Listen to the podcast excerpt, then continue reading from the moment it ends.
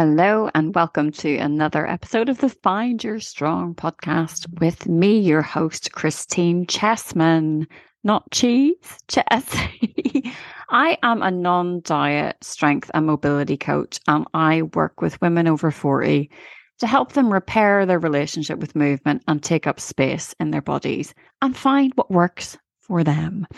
You're joining me today for a little treat. I say that every week, but today you've got me all to yourself. It's a little solo episode, and it's all about how I healed my relationship to fitness and movement. And, you know, what I would say is that really I haven't yet. So, full disclosure, um, it's a work in progress for me.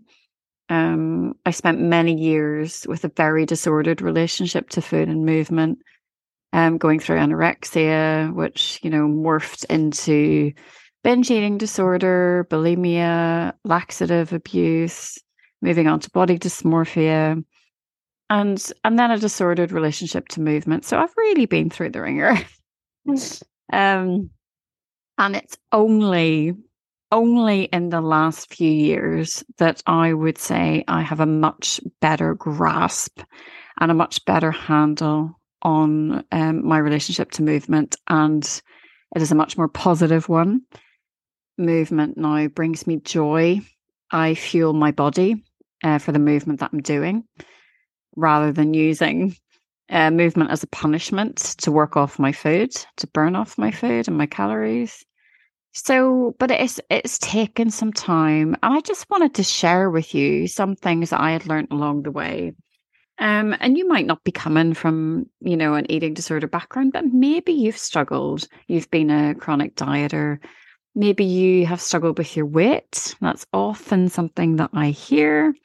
Uh, maybe you're just not very happy with the body that you have. Maybe you struggle with body image. Maybe you don't connect to your body. You have no sense of that connection to your breath or to your core, and you don't understand what that means. Maybe you feel a bit dissociated from your body.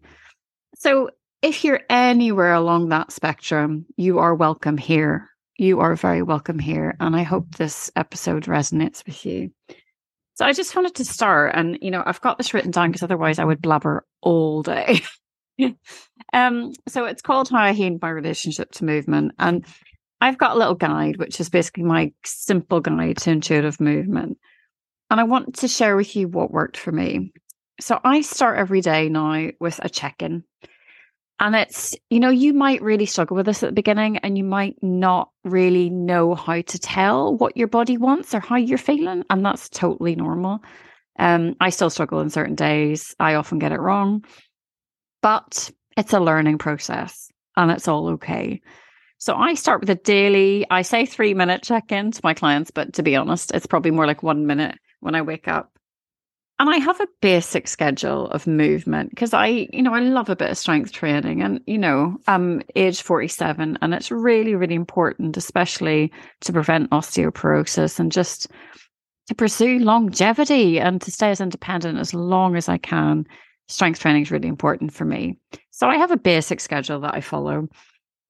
But on any given day, I wake up and I tune in. So today I woke up and I thought, I actually feel really tired. I'm absolutely exhausted. So I'm going to do a 20 minute Pilates uh, routine or session. And I found it on YouTube and it was just what I needed. I did not need to be lifting very heavy weights or really pushing my body.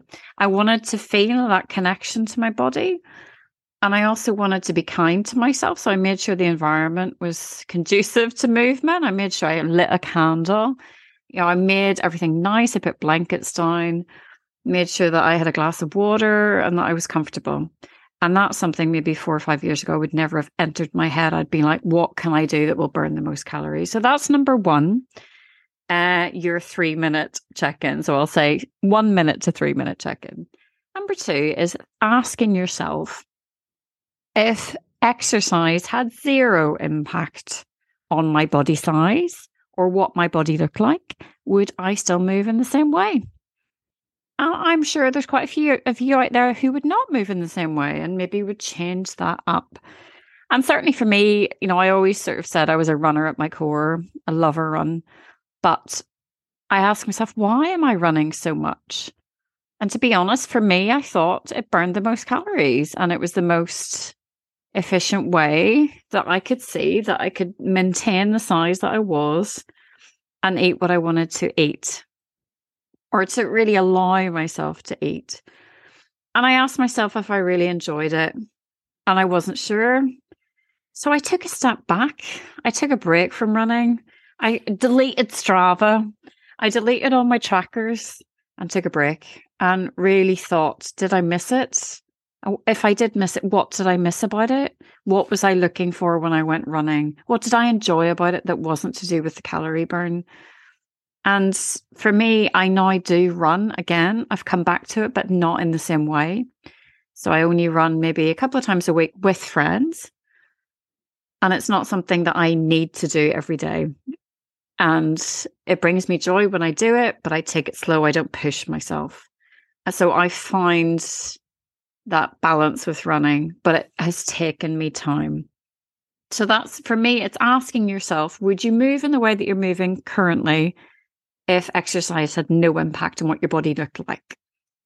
Um, and the third one is detoxing your feed. So um, I surround myself, absolutely surround myself with non diet fitness professionals and with people that kind of follow that same ethos. Um, I do not follow fitness professionals who promote calorie deficits um, or that really promote, you know, the no gain, no pain, no gain mentality. That is not for me. Um, I call bullshit on all of that. Um, and as Missy Bunch always says, no pain is actually a fantastic goal and a great outcome. So, so I surround myself with people that make me feel good. Don't get me wrong, I absolutely love a challenging kettlebell workout. That is my thing.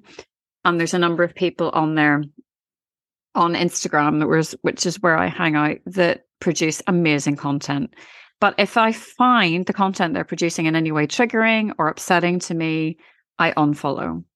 So it is just finding what works for you. Go through everybody on your feed who makes you feel good as you are, not if you lose 20 pounds or 10 pounds, or if you've got more toned abs or your arms are more toned. Follow people who now, in this moment, make you feel good about who you are, about how you work out, about how you move. And that has been a game changer for me. So moving on. What is your why? This is number three. What is your why for movement? And I tell you now, if it is just for weight loss or for weight maintenance or for changing your body in some way, that reason is not going to hold. So, you know, we cannot guarantee if somebody comes to me and says, I want to lose certain amount of pounds, I cannot guarantee that the movement program that I set for them will help them lose weight, mm-hmm. will cause them to lose weight. I cannot say that. You know, muscle, you might build more muscle, your body might change. Absolutely. But I can't guarantee how. You know, we could all work out the same and eat the same and look entirely different. So for me, that is not a goal that I set for myself or my clients because it's a goal that you're constantly chasing a body type that might not be yours. So for me, I just ask clients to think about what their why is apart from weight loss or what their aesthetics or what their body might look like. You know, there's so many reasons to work out. You know, it can boost brain health. Let's think about that. Um, it can boost mental health. So mental, physical, it can boost cardiovascular health you can maintain you can maintain muscle mass bone density. You know as women we lose muscle mass and bone density at, like, at an accelerated rate post 30 35 40 you know especially when you're hitting perimenopause it is something that we need to consider. Exercise can just make you feel better. It can take you out of your head and into your body and can really help you sort of reconnect and it can be a social thing. You can meet friends. There's so many reasons, so many reasons to move that do not include aesthetics. And these are reasons that, you know, will promote longevity and that will help you live a more I, I don't know, a, a more full life, you know, and and just be able to go out, socialize with your friends, feel better, feel fitter, feel stronger, feel more resilient, more robust in your body. You know, not fall as much. We work on balance. We work on, you know, the visual and vestibular systems. There's so much to be gained from movement in all its forms, none of which have got anything to do with aesthetics or maintaining a certain weight. I'm going to move on. the next one for me is finding the joy. Okay, so this sounds a bit twee, doesn't it? It's like eh, joyful movement, joyful movement. I'm going to caveat with joy movement does not have to be joyful in the moment. Okay, so even though I'm an intuitive movement coach and non-diet, I don't set, you know, aesthetic goals. I like a hard workout. And the workouts I do don't always feel absolutely amazing when I'm in the middle sweating and chucking kettlebells around. But oh my goodness, do I feel good afterwards? And you know, I check in. Do I feel good the day after? Do I feel more energized? Um, and yes, so if and that's another thing about checking in. If you do feel absolutely wiped out for the whole weekend, if you've done a workout, and maybe it's not the one for you. But if you feel really good after workout, but maybe the joy is not quite there during the workout, to me, that's still joyful movement. But that aside, so, you know, hard workouts aside, I really had to ask myself what I wanted to do. Really, what would joyful movement look like for me? And it was about getting curious because it's something I'd never really asked myself before. So, what I did was I did a bit of pole fitness. Um, I find the most amazing teacher. Um, you can follow her at Vixen Pole um, on Instagram. She is amazing. I'll put it all in the show notes. But she, I loved through working with her. I realized that, you know, maybe the dancing side wasn't so much for me, being from a Presbyterian vicar's daughter background, slightly repressed. I say slightly, incredibly repressed. I struggled with that aspect of it and, and letting myself be really free to move. But what I loved was going upside down on the pole. I loved the gymnastic element of it. And since then, I have been working on kind of handstands, rolling around bars, doing all of that great stuff. And it is something which brings me a huge amount of joy. So anything with a headstand, anything with twirling around the bars, anything going upside down, I am there for it. and that's something I never realized before because why would I do that? It's not going to burn very many calories. It's not going to make me look a certain way. And so now my goals are to do a handstand for over 30 seconds without being against the wall. And, you know, just being able to be more confident in in that handstand and feeling good in a headstand as well. So that's mine. What is yours? So this is I want to give you that permission to have a real think about what maybe you enjoyed as a child and you've not done ever since because why would you? Because it's not going to shrink your body if you bring that out of the equation, what would you actually like to do? What would bring you joy? And how do you want to feel when you move? Do you want to feel energized? Do you want to feel distracted? Do you want to get into your body and really connect to your breath and your core? Do you just want to feel strong? Do you want to feel just more alive? You know, there's so many things. Ask yourself, how do you want to feel when you move? And remember that nobody knows your body like you. So I'm a fitness instructor, I'm a PT, I'm a Pilates teacher. I do not know your body. I know my getting to know mine.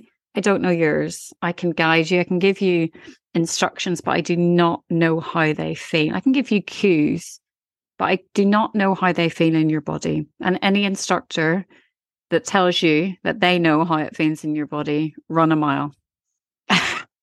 Just to let you know.